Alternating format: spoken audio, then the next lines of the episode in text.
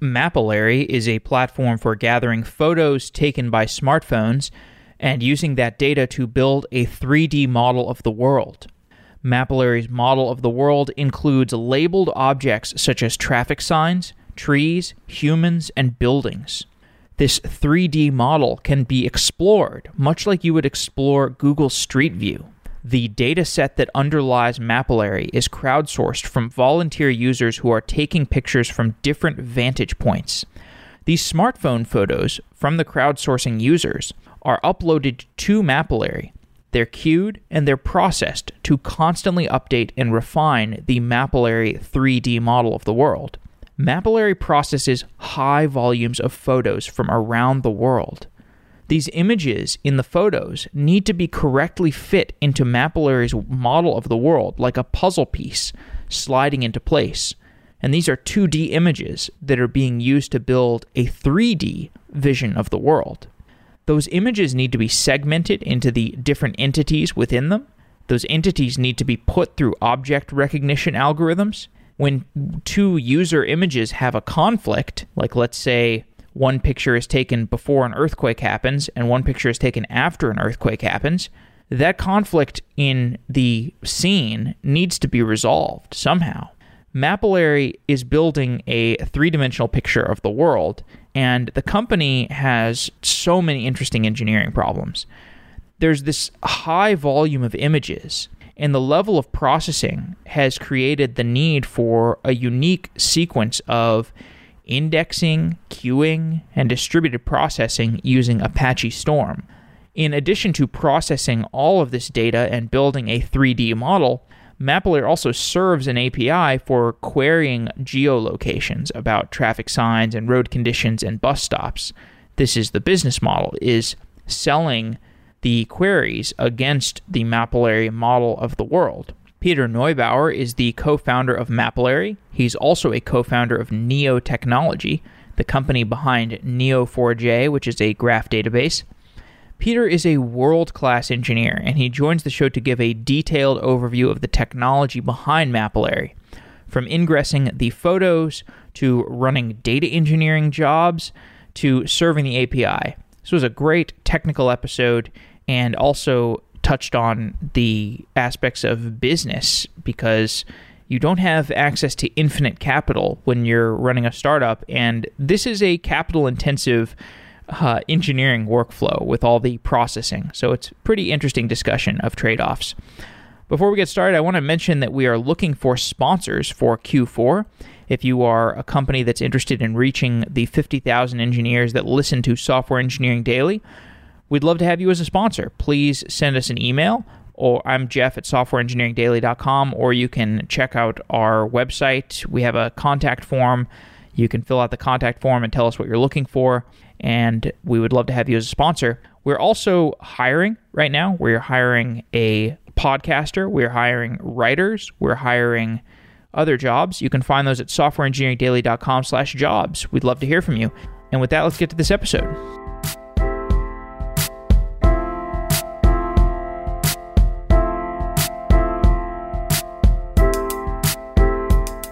Peter Neubauer, you are the co-founder of Mapillary. Welcome to Software Engineering Daily. Yeah, thanks for having me. So, we're talking about Mapillary today, and this is a mapping platform. We have Google Maps. That's the mapping platform that people are most familiar with.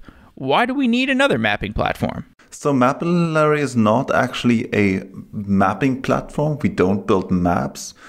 We are helping to fix the world's map, you know, crowdsourcing, computer vision, and everything that we can do. So, basically, we extract mapped features from ground truth. And what's the relationship between Mapillary and a mapping platform like a Google Maps or OpenStreetMap? What kind of other previous technologies do you build off of? We build mostly not on top of maps, but actually on computer vision and deep learning, and of course, big data.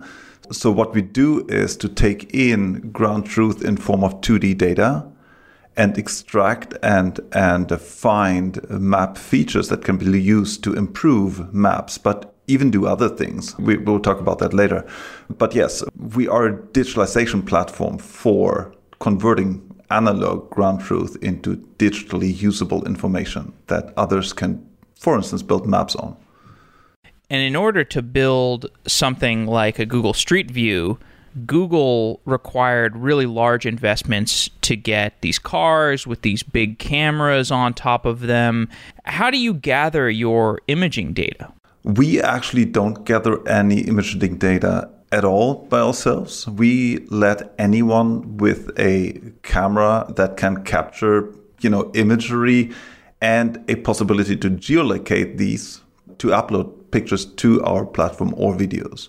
We then see to the de-distortion and to the representation of these images in the same reference system that we have and make sure that all the cameras and all the angles and distortions get normalized so we can actually overlap these features 3D space.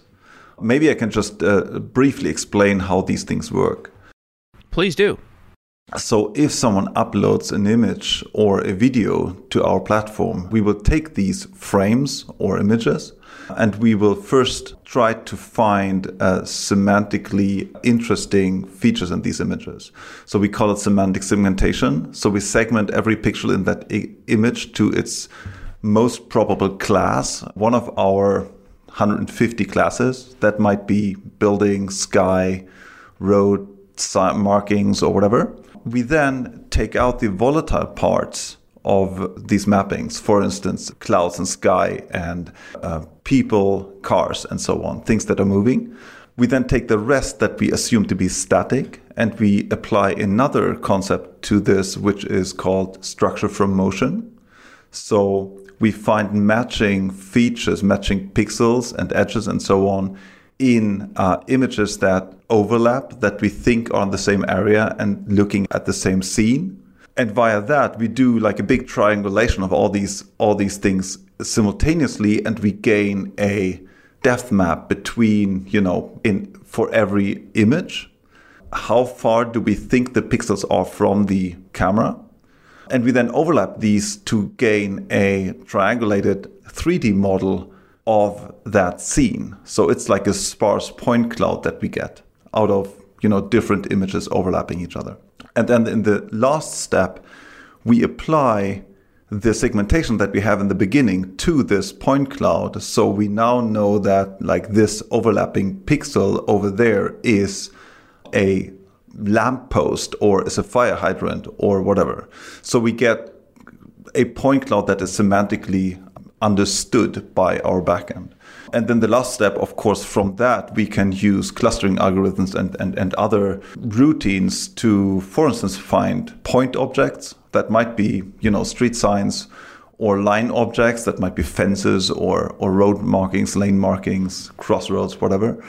And that we extract to be map features that are usable and interesting to, to others. So all this we, we expose via our APIs. And what you see on mapillary.com is basically just a example viewing example on this. So what you see in the in the viewer, which looks like Street View, is really a 3D reconstruction scene with photo textures on it. So in contrast to Google Street View, where maybe if I'm looking at the Street View, there's some contextual information, like there is some mapping between the Street View image and the whatever search results I'm looking at, or information about you know, I can look in Street View and sort of see, okay, this is the McDonald's that's on the corner. I'm not sure if there's signage information that's correlated and, and schematized and whatnot, but what Mapillary is doing is is building more highly schematized, more high resolution, more normalized representations of imagery? So I would say, uh, as for Google, Street View is basically a side product of their data collection for what they want to build self-driving cars on, which is like high definition backend maps. For Mapillary, we do this similar things. We don't do high definition maps, but we do map features, which can be used for, for instance, high definition maps. And also our kind of street view front end is just a byproduct. With some of differences, we expose like not only the imagery or the textures, we are actually exposing all the data. So you get, you know, all the segmentations. You can ask Mapillary, show me all the pictures that have more than 2% of the pixels being occupied by cars in Sweden. That's the query you can place on Mapillary. So, so the, the, the Street View part, both in, in, in Google and in, in Mapillary, is just a, a byproduct. It's the photo textures in a you know navigational frame, and also you can use it use Mapillary with a lot less restrictions than what you can do in Google. So that's why OpenStreetMap, for instance, is using Mapillary extensively for for adding new features to the maps because of licensing reasons. Also, we are very very licensing friendly to you know basically anybody. What are some use cases for Mapillary? Some applications that have been built with Mapillary? I mean, you mentioned OpenStreetMap. Maybe you could talk more about that use case and perhaps some other ones. Yeah, so there's different reasons that people use Mapillary. One reason is like documenting things. That is what, for instance, uh, the World Bank is doing when they go in Africa and map areas that they find uh, interesting or are threatened by, for instance, like uh, nature uh, catastrophes or others. So they can go in afterwards and look back that, oh, this was a school which is now a destroyed rum- rumble of, of we don't know. So this is something that we should look extra on, and this is something we can now map afterwards. Uh, the Red Cross has been driving all over Haiti to assess the infrastructure between storms and so on and so on. And this is then very, very interesting from the for the humanitarian OpenStreetMap task force, the HOT OSM, to go in and help these organizations to when things actually hit, to map the infrastructure and to visually assess damage on. Uh, on earthquake uh, damages and so on. We last year we imported six million images from Microsoft Bing Street View in the Houston area in Florida when the storms hit because we have so good integrations with the OpenStreetMap community and with others, and can then overlay that with new imagery that they themselves take via, you know, GoPros and, and mobile phones and so on. So this is used for kind of visual mapping. The data we extract is also served, for instance, to, to OpenStreetMap, where we serve all the traffic signs so they can be compared to what is or is not already in that in that community and they can add it and you know extract more data from there. And we have a lot of other classifications like fire hydrants or crossroads or lamp posts and so on that are highly interesting for these maps. Same thing goes for other you know big map providers uh, that we have you know commercial agreements with that use this this data to rectify the map. So that's one thing.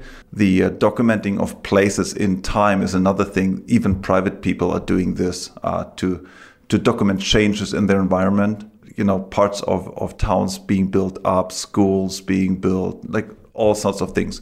Municipalities are using Mapillary for these reasons too, for like surveying reasons. They want to use the imagery that they themselves have to survey things over time, like uh, the, the, the quality of the roads, the change of environment uh, when building is going on, the quality of the you know greenery on the side of streets, and so on and so on. A lot of these, and they need inventories of you know all the infrastructure basically, everything from speed signs to fire hydrants to parking signs, which is a huge uh, uh problem in the U.S. The parking infrastructure is largely surveyed. So we actually right now launching a product with Amazon to assess, uh, like help doing this. So cities can can get you know the parking signs and the text under the parking signs to assess their infrastructure. There's like 53 billion dollars spent on not using these parking spaces a year. So that's a huge problem. And then of course one big industry is uh, self-driving cars and we are in contact with all these manufacturers, platforms, and so on that, that, that deal with that space.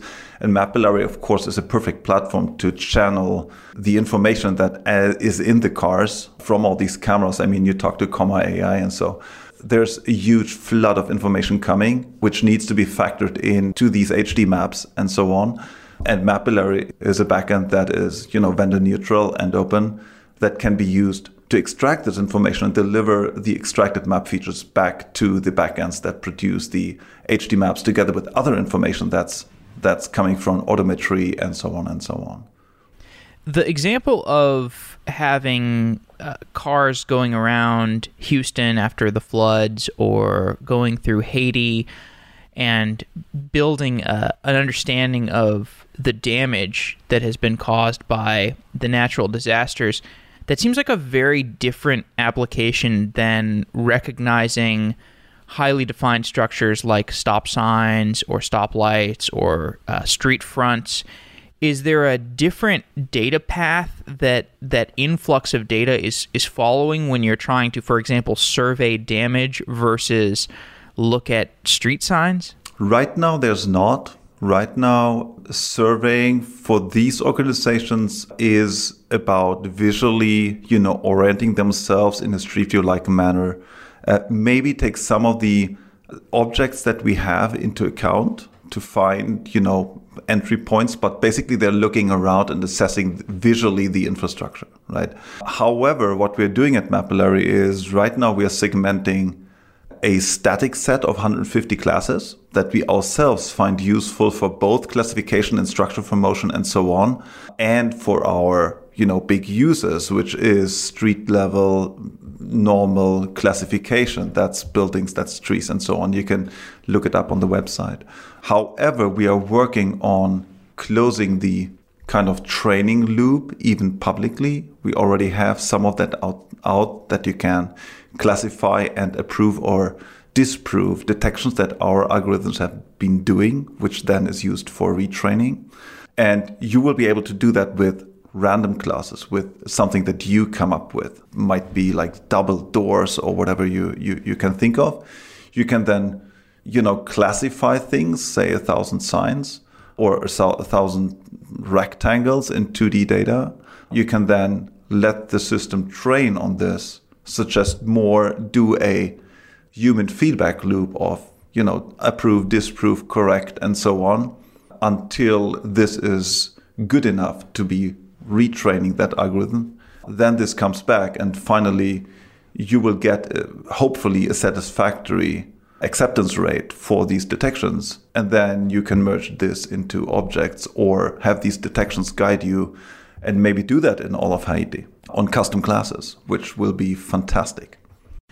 Before we get into the engineering pipeline and the data the series of, of steps that a piece of data or an image or a collection of images might go through in order to build this application platform, I want to understand where we are contextually and why there are so many startups related to mapping. So there's Mapbox, there's SafeGraph, there's Deep Maps there's been a boom in new companies that are interested in mapping the physical world to more structured digital space. And it's no surprise to me that this is useful, but I would like to know why has there been a boom now? Why didn't it come earlier? Were there some pivotal technological breakthroughs that we needed to make or is it more an aspect of now there's market demand because self-driving cars are coming? I think there are different aspects to it. I think that one of the breakthroughs that has been done is that we finally have ways to make the digitalization of reality scalable, both in terms of uh, humanly scalable, which OpenStreetMap is doing. You're engaging a lot of kind of fringe contributors. You don't need to be a mapping expert to actually produce high quality data. And then on the automated side, uh, everything from odometry to computer vision are powered by AI or I would rather call it deep learning. During the last year's breakthrough in uh, computational power, I think you covered it in some other episodes. There has been this new surge of deep learning in this space, which which powers a lot of these efforts. And then the rise of maps uh, coming into and mapping system coming into mainstream and also into automotive is certainly one more point, making people realize that maps are a fundamental and, and integral part of our infrastructure that we need to make these systems work. And the information in them needs to be democratized and open because it is you know part of the public space and and, and that needs to be uh, usable even digitally just to talk a little bit more about the high level business use cases before we dive into the engineering what about drones and augmented reality so augmented reality is interesting because the SDKs that have come out are really powerful. You can build really cool stuff, but it's kind of like cryptocurrency where we haven't really seen the quote killer app of augmented reality yet. And drones are, are really interesting. They've been used for for fairly basic things just like flying around and taking pictures of stuff, which is super useful and there's a ton of work to do there. But I feel like when you take augmented reality or you take drones and you add object segmentation to it, either from the point of view of uh, just the fact that you know drones could be used to to pull in images instead of using crowdsourcing people, except that there's kind of a there's a perhaps a stigma against having drones flying around consumer spaces that can get you a much faster influx of data and then on the other hand, the applications that you could build if you had a semantically segmented world for augmented reality applications or for drones, that seems potentially huge. Yes, that's certainly a huge use case. However, we are actually powering one of the bigger platforms for 3D reconstruction based on drones, which is called Open Drone Map that is building on the same open source project, open uh, structure from motion that we are, you know, putting out on GitHub as Mapillary itself is. We feel, however, that the reconstruction and augmented reality is not big enough of a problem or gain or killer app, as you put it, for us to actually go into there and kind of merge uh, drone imagery, which is kind of orthogonal to the to the surface, with you know street level imagery. So what we at Mapillary try to do is concentrate on on street level ground imagery because that's an area that is very very relevant and cannot be covered with uh, the existing technology. I mean drones and space photography and so on and so on. And also the uh, digitalization of the street level space is highly highly relevant for, for, for all these industries that I talked about before, and it is all uh, built on on visual computer vision and, and visual impressions because the whole space of roads and paths and so on is built for humans and they take in like 80% of their information via visual input. So that's where we see the strength of Mapillary. We could, of course, build, you know, a 3D representation of all the angles and so on, but we would spread ourselves thin. There's uh, more to be taken into consideration if you if you also alter the altitude of, of the imagery.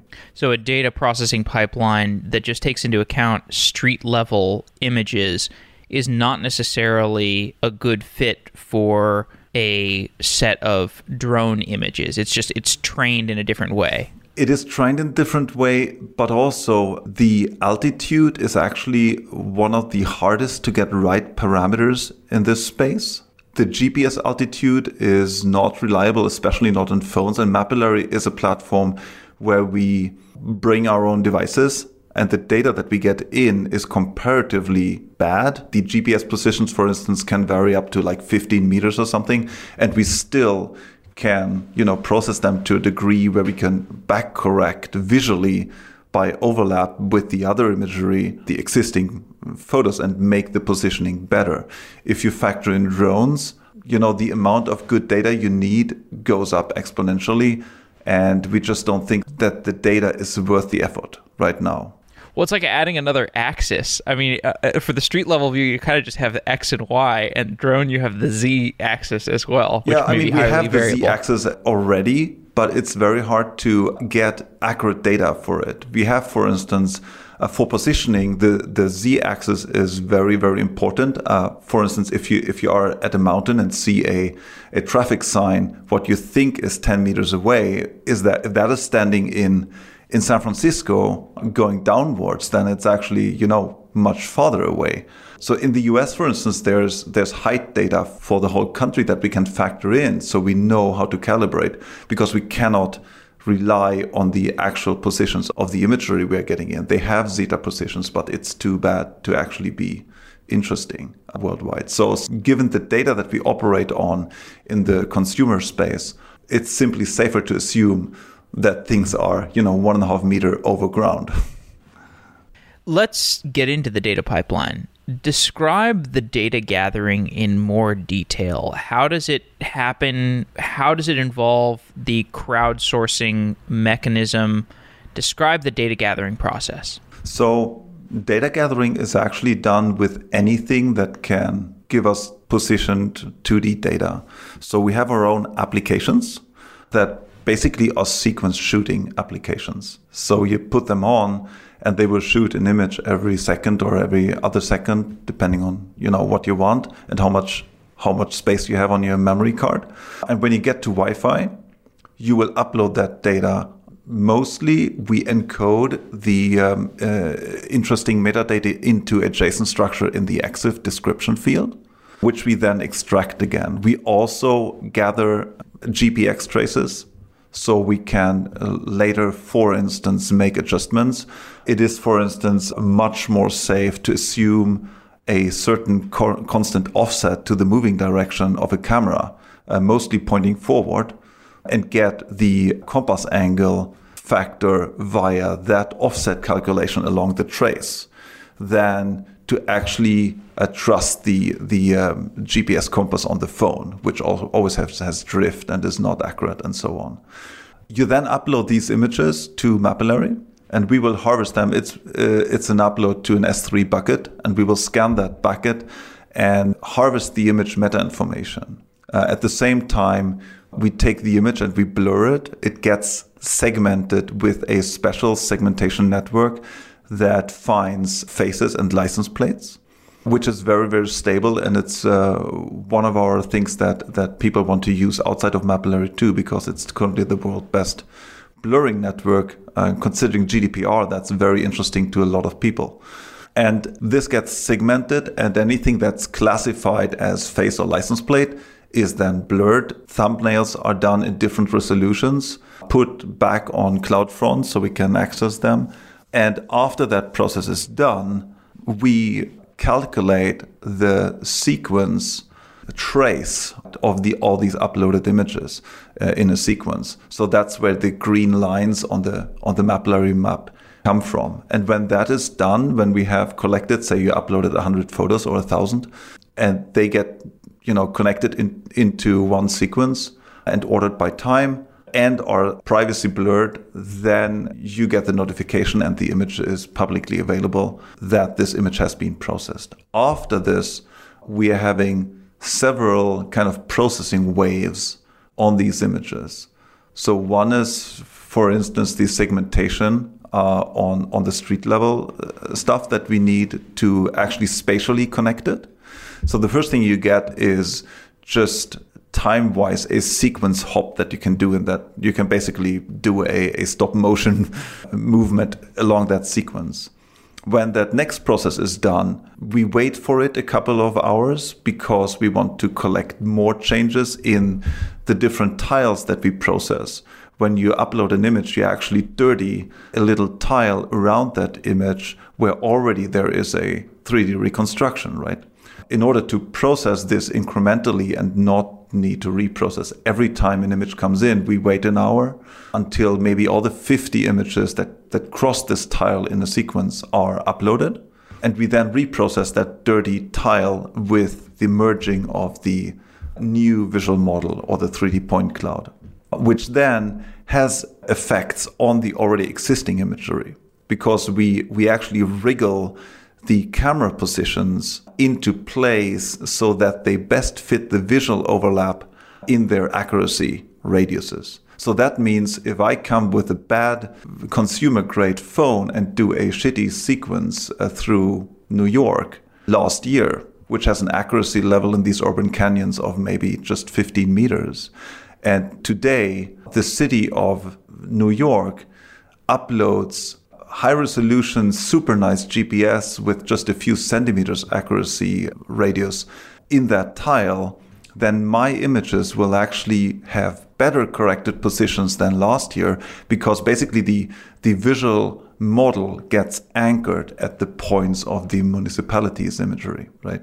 Wow. There's a lot there to unpack, but I want to first go back to just the crowdsourcer part of it. So I'm a crowdsourcer. I've downloaded the app to my phone and I'm going to start taking pictures. Why am I doing that? What's my incentive as a crowdsourcer? There's different incentives. Some people are just wanting to have a, a documentation of their places. There's, you know, parents documenting their Sunday walks for their kids and sending them the links. Then there's OpenStreetMappers who want to map. A lot of people is attracted by the collectiveness of Mapillary they actually collect stuff, right? And a lot of times in OpenStreetMap, for instance, there's a lot of collectors, but they cannot really collect a lot of things anymore because all the streets in, for instance, Germany or, or Middle Europe, Central Europe are basically there. You can contribute tags, you can contribute opening hours and, and whatnot. But the initial, you know, fill these white spots on the map euphoria is is not there anymore. So people want to go out and actually exercise and collect data. And then you have the more structured mappers like municipalities, departments of transportations, uh, national authorities, national road authorities that that import data that they either want to capture themselves or that they already have and want to use the Mapillary backend and at the same time make this information publicly available to the citizens because all the stuff that comes out of, of Mapillary and you know processed images and so is Creative Commons share alike. So you can use it in Wikipedia on the websites and so on and so on, which is very friendly for these municipalities. And they know that they easily can reuse that data and let others use that data too.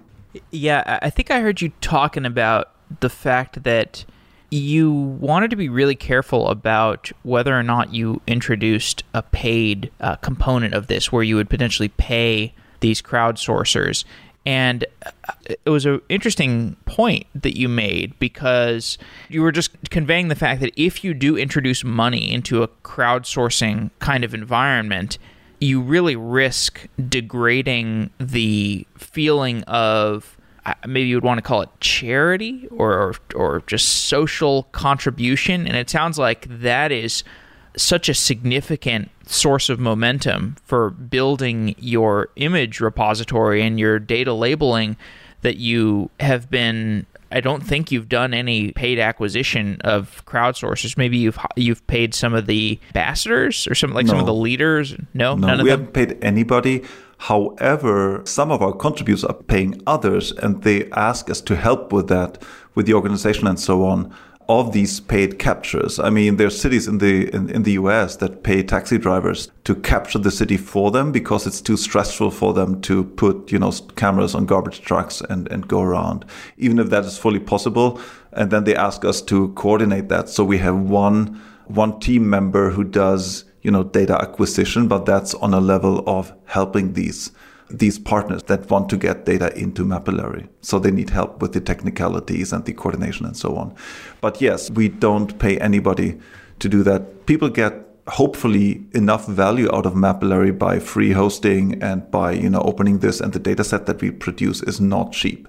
Comparing the, the CPU hours and GPU hours that we crunch there, it's not a cheap data set do you think this structure of crowdsourcing is comprehensive enough? There's enough people who want to do it that you can get a big enough data set? Or are there like tail cases where you're just like man none of these people are going to this place in zimbabwe. We really might need to pay somebody to go to zimbabwe and take some pictures.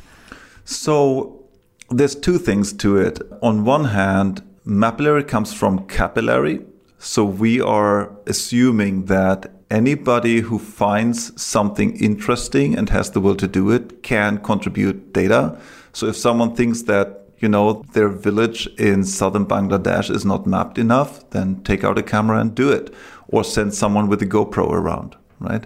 The other thing is that we want to have data where it matters. And um, for many players, it's not that important how much the global coverage of Mapillary is. It's more important how big the coverage is in their local communities. A lot of people are focused on what we call shapes. We have, you know, a on the platform you can create shapes and mostly people are doing that and are most concerned about their shapes their neighborhoods their municipality and so on. And that's where they care. They don't care if Siberia is mapped or not.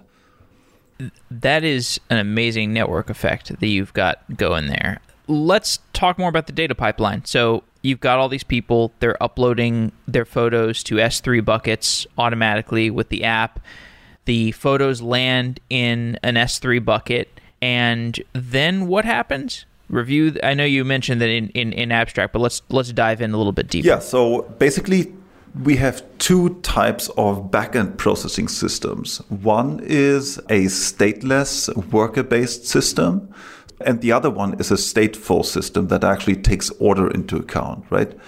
So the first thing that happens is that our harvesters go in. There's two different types of harvesting. One is what I explained to you about the, the apps that basically have self contained EXIF data in the images. So you just put them there and they know where they belong, what sequence they belong to, and so all that is encoded in the EXIF. And then we have another way of uploading, which is you put uh, images that don't have any EXIF and a GPX file or a video with a GPX file into a sub bucket or a subfolder, and we will harvest that and time match the images to that GPX file to get the positions and the offsets and so on. So these are two types of harvesting, two types of you know information coming in. So when we see these images, we are first creating a entry in our system or we are creating a unique UID and sending that to our Kafka event uh, source center. So we send it to a topic in Kafka. And on the other hand, there is a consumer consisting of uh, an Apache Storm cluster. That's one of your episodes that was highly interesting. And this cluster then talks to the different backends. We currently mostly store our data in a uh, PostGIS cluster and uh, Elasticsearch cluster. And that Storm cluster will update these events into, into these backends. For instance, in this case, an image created with a, with a key and basically nothing. Then after that, we have schedulers looking in, for instance, Elasticsearch every minute or so for unprocessed images. So we keep the image state, how what has it been processed with, what's the metadata, and so on in this image document. And the scheduler will look in and say, oh, there's like no processing information on this at all. So I will schedule it for basic processing, which is basically EXIF extraction and thumbnailing. That gets put onto a queue by that scheduler. That's RabbitMQ. And these queues are, you know, stateless worker queues. So there's now an image process job on that queue. And then we have a lot of processors, uh, image processing processors that are deployed on Amazon, you know, and look at this queue. They will ack the message when they have processed it, and they would do that in parallel as fast as they can. Meanwhile, the scheduler sends an event, the image state processing is now started to process, gets persisted by Storm again into Elasticsearch. It will not be rescheduled because the scheduler will see, oh, this is actually processing right now. When this is done, it will send again a message that says state is now processed. And then the next wave of, you know, state processing goes in. Now we need to structure from motion it, then we need to do this and this. So we have this dependency graph of, of processing that is going through uh, to all this. So this is a really interesting application of Elasticsearch, if I understand it correctly, because you've got this big influx of images that get put in S3, and then Storm is routinely grabbing the metadata from these images and indexing that metadata in Elasticsearch. And then you have these schedulers or these uh, orchestration systems that are talking to Elasticsearch and saying, "Hey, Elasticsearch, have there been any new photos that have been uploaded that have not been processed yet? And Elasticsearch says, yes, these ones have not been processed. And then the schedulers grab those photos and start kicking off all of these image processing jobs. Is that right? Yes. That's basically right. That's fascinating. So I don't think I've seen or I've heard of Elasticsearch being used in that kind of application. Maybe just to give more context, explain why Elasticsearch is a good data store for that. Like, why couldn't you just use like a SQL database and then have a field that says has this been processed or not? So actually, we did that in the beginning. The whole system evolved from a little Ruby on Rails system based on uh, PostGIS and we stored the current processing state as a you know dictionary in an hstore column. And that way uh, coordinated the processing of this of the images and so on. Until recently it was actually used but you know half a year ago uh, the whole thing just ran out of bounds. We had yeah at that point we crossed you know 200,000 images a day. We are now now at almost a million a day and we the Rails application was starting to it, it keeps all the state back in in Postgres. And the amount of transactions to do this was just skyrocketing. And we had a deadlock. There's like 2 billion transaction IDs that you can have eh, you know in in Postgres. And we were at 1.3 billion. And we had 6 weeks to go until we would hit 2 billion because the auto vacuum process could only you know vacuum 400 million of these while we were adding 600 million new transactions to the database so we were running out of transaction IDs and that's a hard limit i mean at that point Postgres will stop responding until it has cleaned. The, the vacuum process, one run, took three weeks. So you know, we had to migrate all that data and everything to Elasticsearch. We were using that in parallel before, but as you say, the, the, the state keeping was actually killing us. And then we moved it to Elasticsearch, and also we moved the whole logic from Rails to Storm. And the amount of transactions to get an image through the whole pipeline went to basically zero because as you know in storm everything if you do it right everything gets batched at the end and there's like bulk uh, inserts and updates going on. And that of course is vastly more effective than a event wise uh, several transactions rails application. But aren't there like transactional still like transactional databases that you would rather use than something something else than I'm not sure transactional is the right word but Cassandra or like isn't there something other than like Elasticsearch, the the search thing? So what made us use Elasticsearch was the fantastic searchability of Elasticsearch. I mean, the, the underlying Lucene is fantastic. We were actually experimenting with Neo4j in the beginning because I'm one of the old Neo4j founders. And it made the application very, very fast, but we had to batch recreate it like every half hour. But that didn't work out in the end because the queries and the problems we have are highly spatial based. We are basically always having either a shape, a polygon, or a bounding box that we materialize the data for. And therefore, good spatial support, fast spatial support, together with good sharding of indexes and, and so is, is paramount for us. So Elasticsearch is actually fitting that bill quite well what it didn't fill the bill for in the beginning, we started at 1.7, is the actual operationality. Field data was just skyrocketing as we got more data. It was, you know, not having any throttling on requests. We, we had a lot of trouble with that. We are still running our Elasticsearch cluster ourselves and not not trusting Amazon or anyone else to run it because we, we actually need to profile the heap and so on sometimes. But it has been, since we upgraded to 6.3, it has been much smoother sailing. It's still, you know, hiccups and so and performance problems, but not near the level that we had before. So is Elasticsearch like the source of truth data storage system for no. the different no, the, no. the source of truth it's now a truly event source system so the source of truth is the kafka events so when we run into trouble we have a retention of uh, seven days or 100 gigabyte per topic for the kafka queues so within a week we can actually replay the whole you know, event log for, for, for a topic back into, into Storm and, you know, basically refill or correct the data in both Elasticsearch and Postgres. However, after that, we kind of trust the database, which is snapshot. So if something is happening older than that, we we're not always you know keeping the logs since the dawn of time. We're actually you know cutting them and archiving them at, at some point. So it becomes impractical to actually rerun the whole system since the dawn of time. we could do that, but it's not practical. So at that point, we rely on old snapshots to to catch up to a certain amount of time, or we always have the possibility to actually rerun harvesting. So one of our catastrophic scenarios as a DevOps is to actually say, you know, the database is corrupted or it's just gone. So we need to recreate the data from the source, which is the uploaded imagery. If bad comes to worse, that's the source of truth. We will reharvest.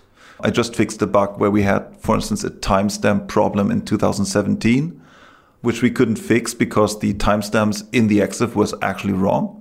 Now, a year later, we got to it and uh, and actually fixed the harvesters, so we would take account for these faulty Android version, and we reharvested the 207,000 images that were harvested with that, including you know the reprocessing of all the, the, the follow up effects of that. So yes, that's the source of truth. If it is on the long run, yes. Right. Okay. So we, I'm sure we could spend much more time on this influx process, the ingress process. But let's fast forward to you've got these orchestrators that are looking up fresh images that are in the S3 buckets. They're querying Elasticsearch. They're getting the fresh images they're doing some processing on those images, some various machine learning based or models that are doing classification and segmentation and things like that. And then eventually you're going to be building this, or you're going to be adding insights from these images into your model of the world, which gets served by an API layer. So I've only got like 15 minutes left, so I want to get through all the way to the API layer. I think probably the next phase is just to talk about like what are you doing in that model processing phase and then how is that data getting integrated into your your big model of the real world and maybe like what is the data structure or the database or whatever for how you are representing that real world schema that can be queried. So what I just explained was kind of the stateful part of the system.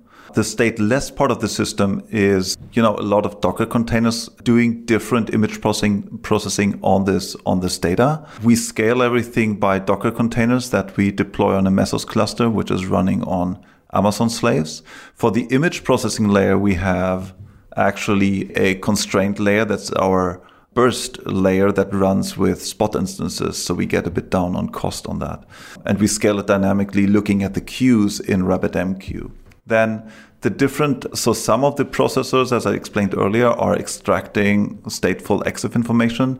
Some of the others are for instance creating that segmentation information and submitting the data again as events into kafka and later on into elasticsearch putting out polygons of different classifications.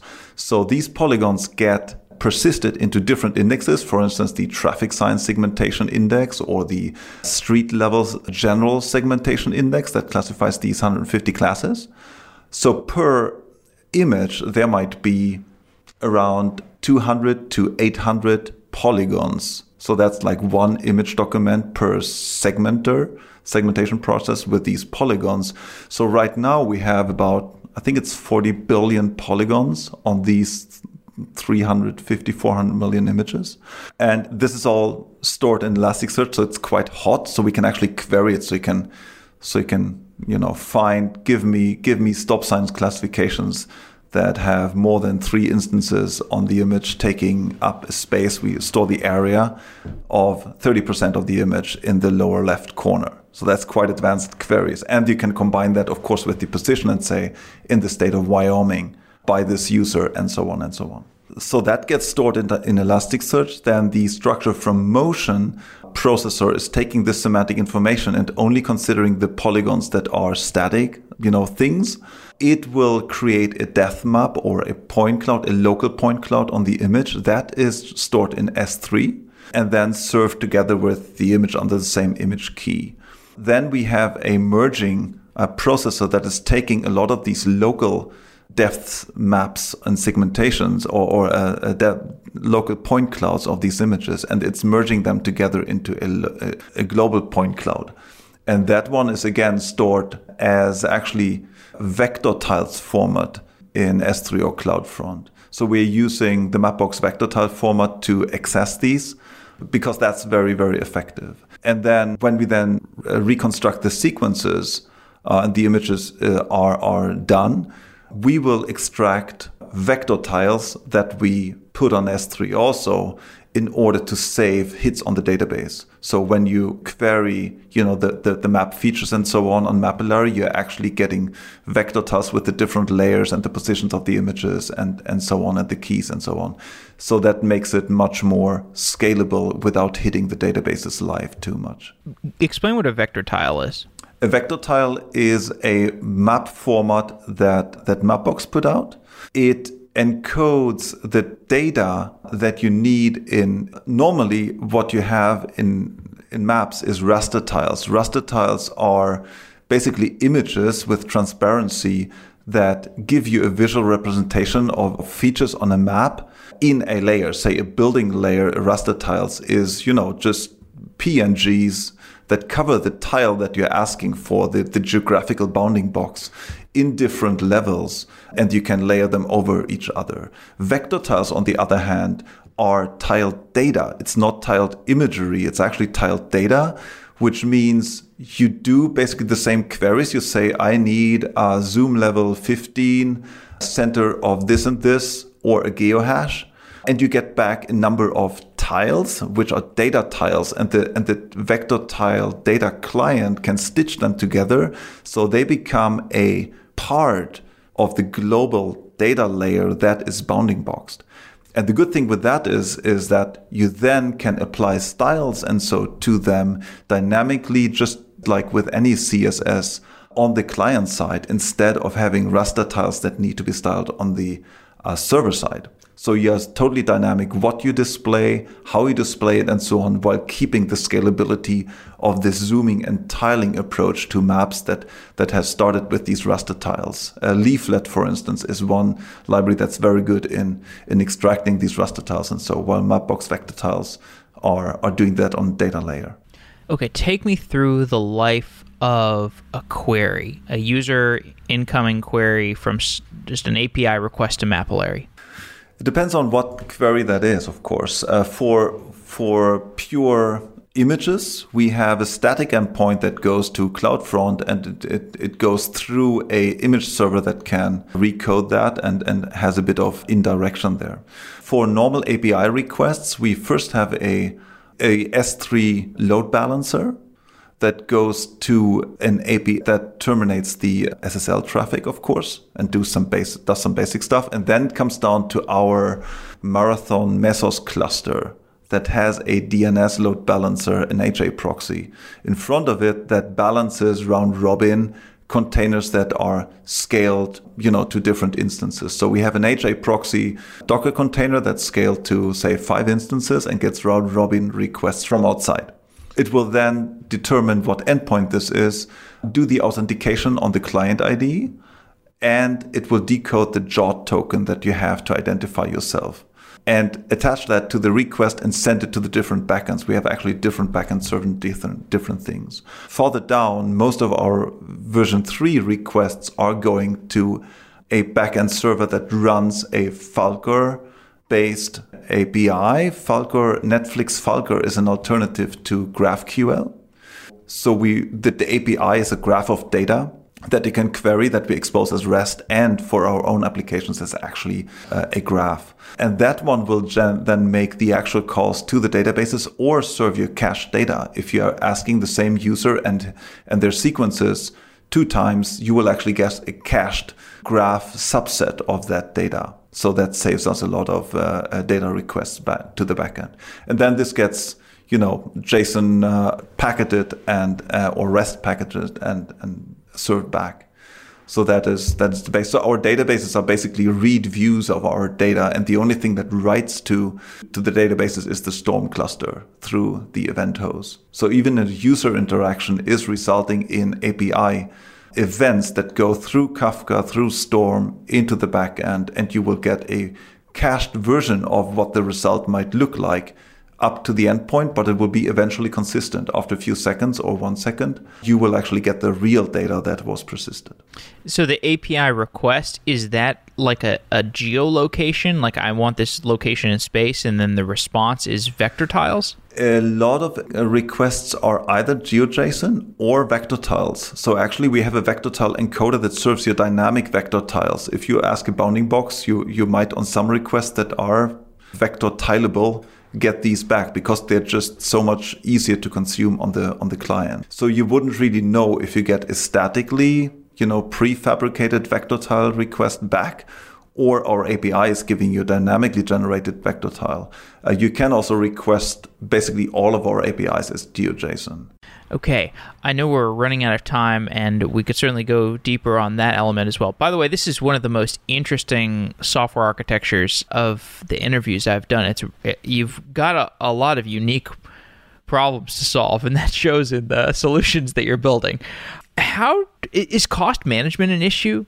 Yes, cost management is an issue. We're actually spending a lot of time on thinking about how to run this data because, you know, there's a lot of data in there and we can generate even more data. The question is how interesting that data is, both in terms of freshness and in terms of global coverage. For instance, we have been producing line features all over the world because we can. We can merge, you know, features, say curbs or fences or lane markings or so, just for the sake of it because we can. However, to do this on a global level, that's very, very expensive recalculations because for one lane marking, this might stretch over like 100 kilometers. We need to consider a lot of detections. One lane marking might have, you know, 100,000 detections. So computational wise, this becomes a very, very expensive line, right? Uh, and nobody might ever look at that line. So you have to consider how much you materialize up front and and if it is better to actually have demo areas where you demonstrate this is what we can do and then request this for your shape because it might be vastly more efficient to actually run a better algorithm with better knowledge on better data in your area than to do it kind of fast but not that accurate globally. But you know it's not as useful for you as a as a user.